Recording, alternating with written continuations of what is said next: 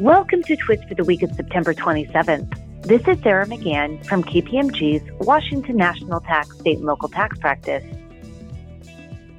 First up, in corporate income tax news, the Superior Court of New Jersey Appellate Division issued the latest ruling in ongoing litigation over the deductibility of royalty payments made to a related party. When it audited the taxpayer at issue, the Division of Taxation allowed a deduction only for the royalty payments that the recipient subsidiary paid tax on. In 2019, the tax court rejected the division's position and held that the taxpayer was entitled to a full deduction under the unreasonable exception.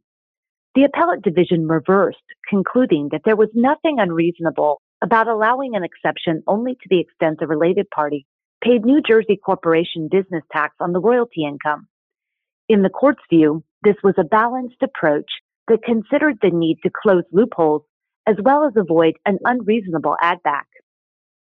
The Supreme Court of Ohio recently held that Cincinnati's local tax on outdoor advertising signs violated the First Amendment.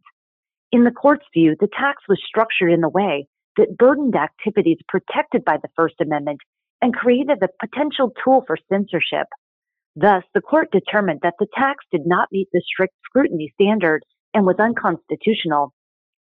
In Pennsylvania, the Department of Revenue issued a sales tax bulletin addressing the taxability of remote help supply services, which are subject to Pennsylvania sales and use tax. The department clarified that to determine if the tax applies, the taxpayer must look to where the delivery or use of the service occurs.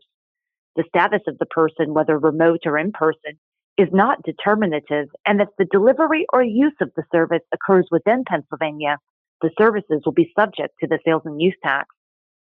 Finally, the Washington State Department of Revenue issued a special notice addressing the state's new heavy equipment rental tax. Effective January 1, 2022, dealers will be required to charge their customers a heavy equipment rental tax of 1.25% on rentals of equipment made from a retail location in Washington.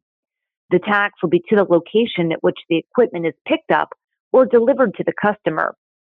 This new tax is administered much like the retail sales tax and is imposed in addition to the state and local sales tax. Thank you for listening to Twist this week and stay well.